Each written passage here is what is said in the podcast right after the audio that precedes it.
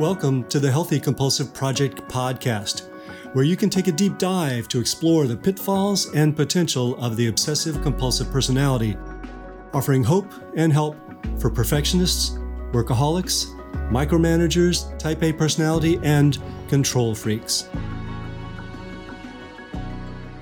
The next two articles were written with the partners of perfectionists and compulsives in mind.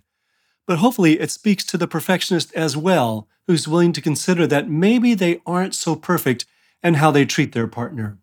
The first article, posted in June 2018, is about how to get along with an obsessive compulsive partner. The second, posted in May 2020, describes the danger of the perfectionist or compulsive undermining their partner's self respect. I call this moral gaslighting because it's not about coming to think that you're insane, but questioning whether you're a good person. How to get along with a partner who has OCPD, or obsessive compulsive personality disorder. A partner with OCPD can be really difficult to live with. They usually aren't aware how extreme their rigidity has become and are often convinced that they're right all the time.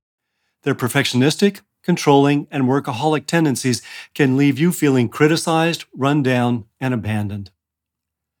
But with intention on their part and support from others, people with compulsive tendencies can change and become great partners loyal, hardworking, dependable, and conscientious. For those of you who want to try to work out their relationship, I'll suggest seven steps to help you and your partner deal with their challenge. None of my suggestions are intended to blame or hold a partner responsible for the situation. Before I go through these seven suggestions in more detail, here are two key ideas to keep in mind as you consider them. First, appeal to the part of your partner that really wants to do the right thing. That's at the core of the compulsive personality, however skewed it might have become. Their rules were originally meant to protect people, but they put the cart before the horse. Once they recognize that nurturing their relationship is also the right thing to do, they can channel their energy into the project. This appeals to those with compulsive personality and can help them move to the healthier end of the spectrum. Second, still, you'll need to sort out what is and is not within your control. In very severe cases of OCPD, there may be little you can do to help them change other than urge them to get professional help. And you should not tolerate abuse of any sort. But in all cases, you'll need to focus on what you can do to improve not only your relationship, but also your own life, rather than waiting for your partner to change. As we'll see below, this can actually help your partner change.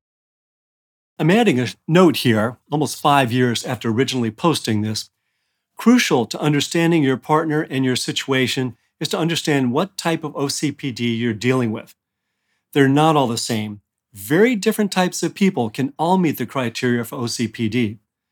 In brief, I refer to these as leaders or bosses, workers or workaholics, servers or people pleasers, and thinkers or obsessors. They can be either very positive or very negative, depending upon which end of the spectrum they're at. Some of these are harder to deal with, and some of them are more likely to change. Your compulsive partner may be very different from someone else's compulsive partner. This is particularly important to be aware of if you decide to give advice to others. Please read my post about the different sorts of compulsives from May 2020 here. First, foster communication with your partner with OCPD. Compulsives don't always communicate well. They're often too busy fixing the world to bother saying what they feel and their behavior implies that they feel indifferent or critical. Worse, since they've spent much of their life doing rather than feeling, they may know very little about what they actually feel. None of this means that they don't care. It means that they're consumed with getting things done, ironically, maybe even getting things done for you. None of this justifies bad behavior, but don't assume that they don't care or that they can read your mind. If you do, it will just make matters worse. You can break this cycle by starting with curiosity. Do you know how that makes me feel? Do you mean to make me feel bad? Strike while the iron is cold. If your partner is reactive or oversensitive, it's best not to try to have a discussion when they're upset.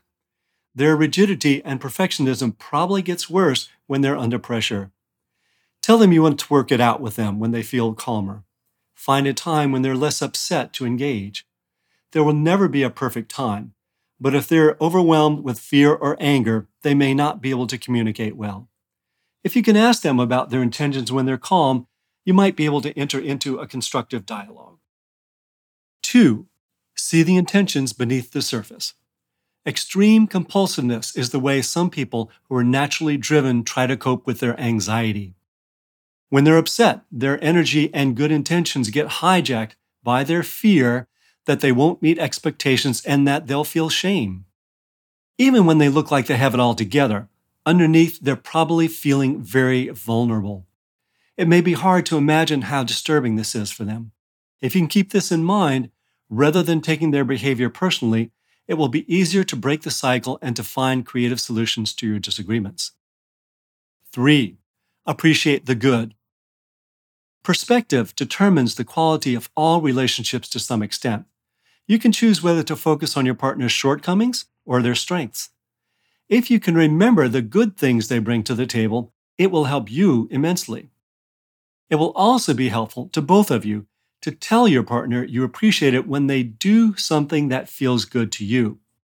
If they do let go of control, spend time with you, say something nice, or slow down and listen, tell them that you noticed it and that you value it. That makes it more likely to happen again. I find it helpful to understand people with OCPD as driven, which is far less pathologizing and can help them be more receptive to feedback. Four, encourage your partner with OCPD to get help. People who meet the full criteria for OCPD usually don't think that they have a problem and resist getting help. It can be hard to get them to go to counseling or therapy, but here are some suggestions for framing it in a way that might appeal more to them. Explain that the reason for them to get help is not a matter of their underfunctioning, but of their habitual overfunctioning. This is not a matter of weakness, but of excessive strength. They need a professional to interrupt that pattern. Convey that you know that they want to do the right thing. Recommend other articles on this blog to help them see their strengths and challenges so that they might feel less criticized and more open to change.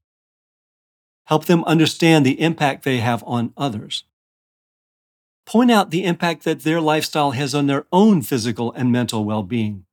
They may be oblivious to how they're treating themselves and that they could be healthier and happier than they are. And last of these suggestions, point out how their control actually gets in the way of their goals. And now let's focus more on you. So, this is my fifth suggestion avoid the division of labor. Be wary of the division of labor in which one person is serious and demanding, while the other is easygoing and accepting. One brings responsibility, self restraint, and reason, the other brings joy, emotion, and spontaneity. If you expect your partner to do all the organizing, providing, and limit setting, don't be surprised if they get very grumpy. Imagine a spectrum from extreme compulsivity to extreme casualness. Imagine that the further one person in a couple goes toward either end, the other person automatically moves toward the opposite end. Now, imagine that one person moves toward the center. The other will usually also move toward the center. It's also not fair to you to be cast into a limited role. Your own psychological well being is compromised if you're supposed to stay in the less driven end of the spectrum. Are they living out your ambition for you? Is it possible that you feel uncomfortable with your own strength and anger and you have them express it for you? Or, on the other hand, are you expressing all the anger for them? Again, that depends on the type of compulsive you're dealing with. You might find it rewarding to allow yourself some ambition and pursue your own accomplishments, and you might find it empowering to own your own anger in a constructive way. If you can resist the division of labor, it may help the compulsive to move more toward the center of the spectrum. Another danger is that you could take a victim role in response to their hostility, control, or overworking. Ask yourself honestly if there is anything you get out of the situation. A red badge of courage? Has it been safer or more comfortable to have someone else making all the plans and decisions and taking all the risk? It may have allowed you to avoid responsibility that you'd rather not have to deal with. Also, for some people, tolerating egregious or hostile behavior may feel like a virtue when it doesn't really help either one of you. Still, it will be important for you to value what you bring to the relationship. Don't forget the good things you offer that are very different from what they offer. Their demeanor may lead you to underestimate what you mean to them. 6. Set boundaries. But even after communicating, understanding, and appreciating, it will still be important to set boundaries. If your partner has been diagnosed with OCPD, that should not be used as an excuse for offensive or oppressive behavior. If they want to be perfectionistic, workaholic, or controlling, that's their choice, but they should not impose their standards on you. Seek compromise that takes into account what's hard for both of you. Try not to give into unrealistic demands. Don't let their condition become the focus of your life. It could become a distraction from your own challenges and happiness. If you find yourself talking and thinking about them all the time, set an intention to focus on what's within your control. Change either the situation or your attitude toward it. And finally, seven, create your own support system. Having friends, a therapist, or a support group is particularly important if the compulsive person in your life is demanding. A support network can help you to keep track of what's reasonable. Ask your friends for true reality checks. Getting validation for your feelings is completely appropriate. But if you simply want them to validate how you see things, your appraisal of the situation, it may not help change things much. Asking trusted friends for honest feedback about what your partner can reasonably expect of you can help you stay grounded. Being close to someone who is compulsive has its challenges and rewards. Appealing to their deeper, positive inclinations and keeping the focus on what's within your control may help you enjoy more other rewards. The next article was posted in May 2020 and is titled Perfectionistic Partners and Moral Gaslighting. Gaslighting. It's become a popular term to describe what happens when one person tries to manipulate another person into believing they're insane. A different version of gaslighting can happen when one person in a couple is a compulsive or perfectionistic partner. The perfectionist may unintentionally make their partner question not their sanity, but their decency, virtue, and strength. I call it moral gaslighting. Notice that the effect is to make the partner feel like they're a bad person. That's not necessarily the intent. Perfectionists and compulsives are often so determined to get things done and get them done faultlessly that they become oblivious to their impact on other people. In fact, one reason why this form of gaslighting is more difficult to spot is that it may actually be intended to help, not to undermine their partner.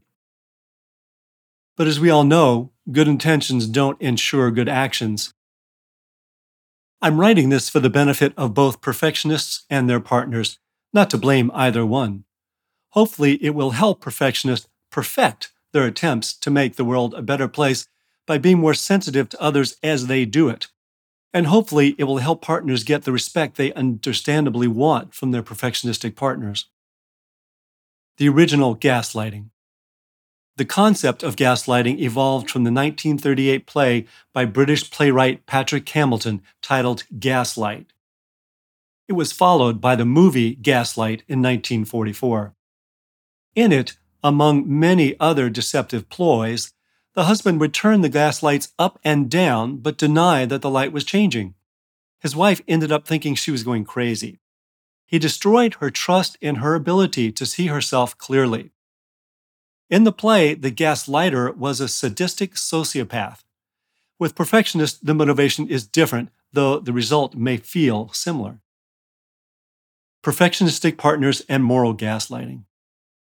The perfectionistic partner may lead their non perfectionistic partner to feel that they are lazy, weak, or depraved if they don't sign on to the rules and standards that the perfectionist sets up.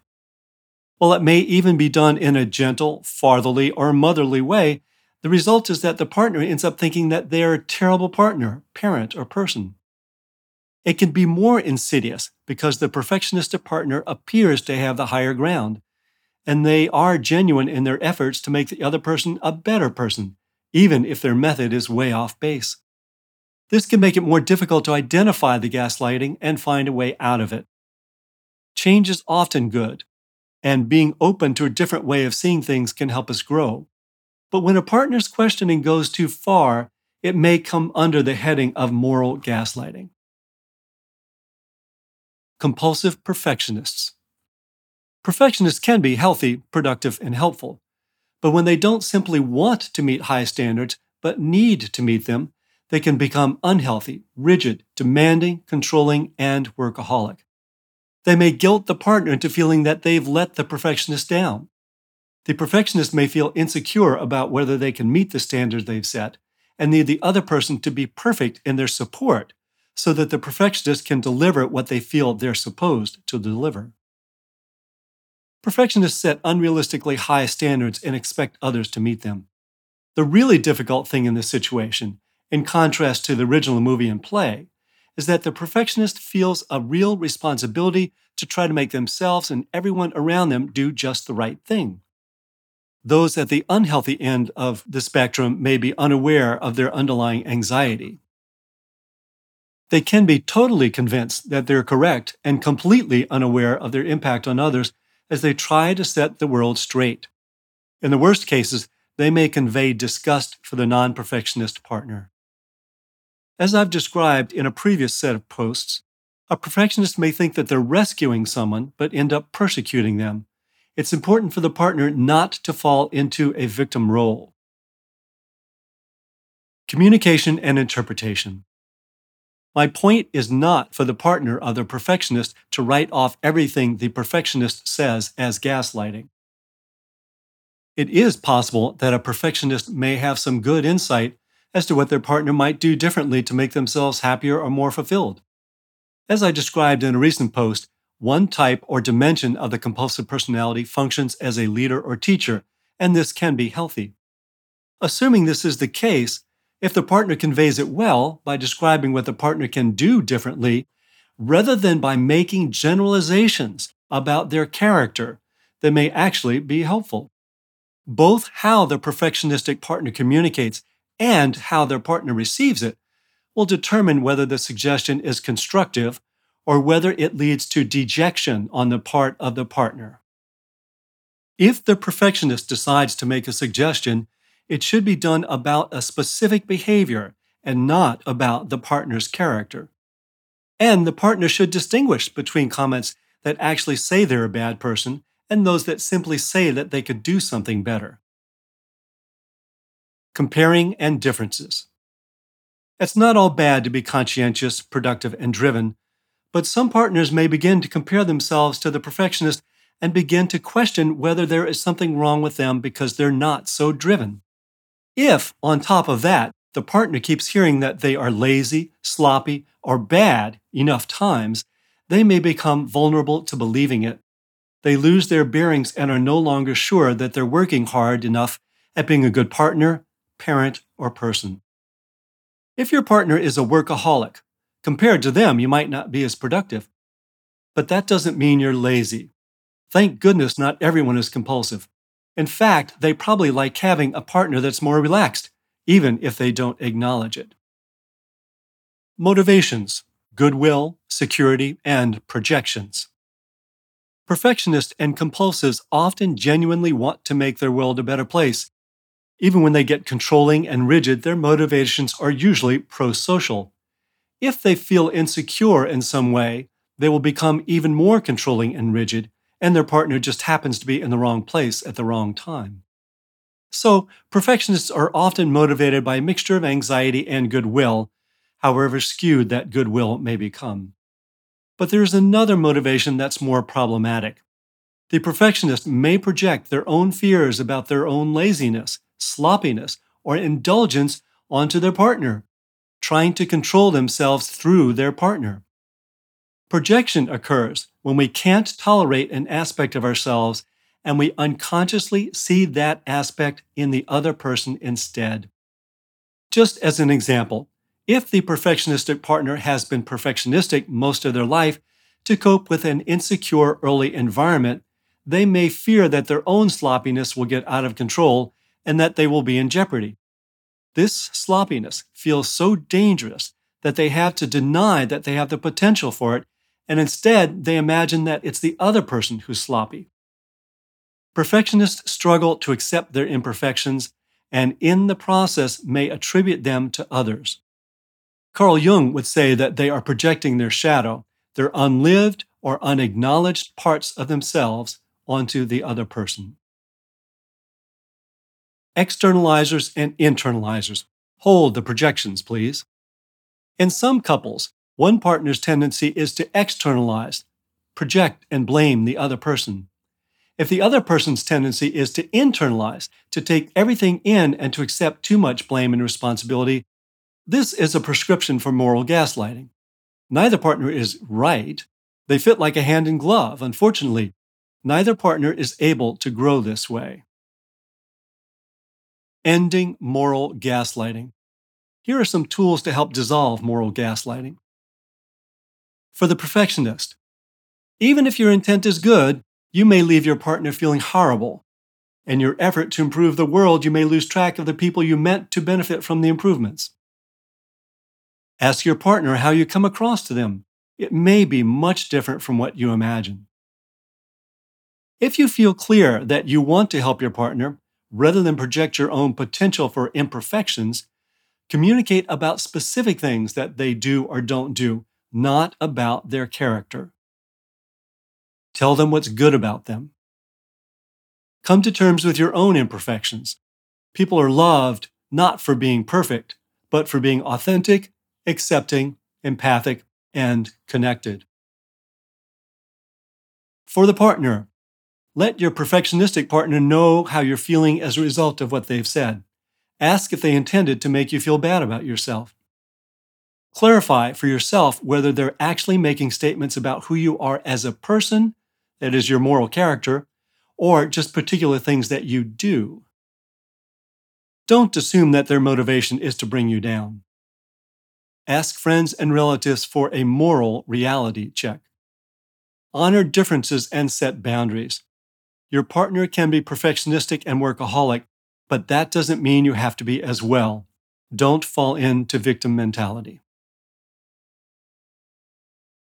For more articles and resources, such as support groups for partners of compulsives and perfectionists, check out the Healthy Compulsive blog and in particular my post from August 2021 titled, Can Someone with OCPD Change?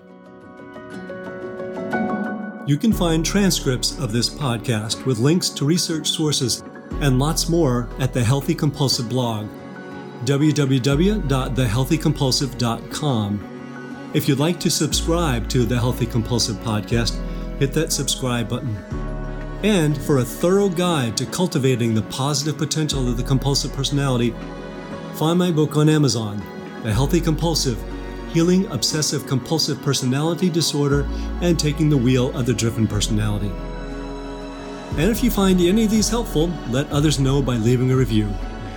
Till next time, enjoy the drive.